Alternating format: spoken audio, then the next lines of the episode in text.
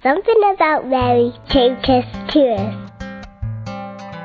My name is Paul Moore. I come from England. And Mary means a very simple thing to me, and that's mother.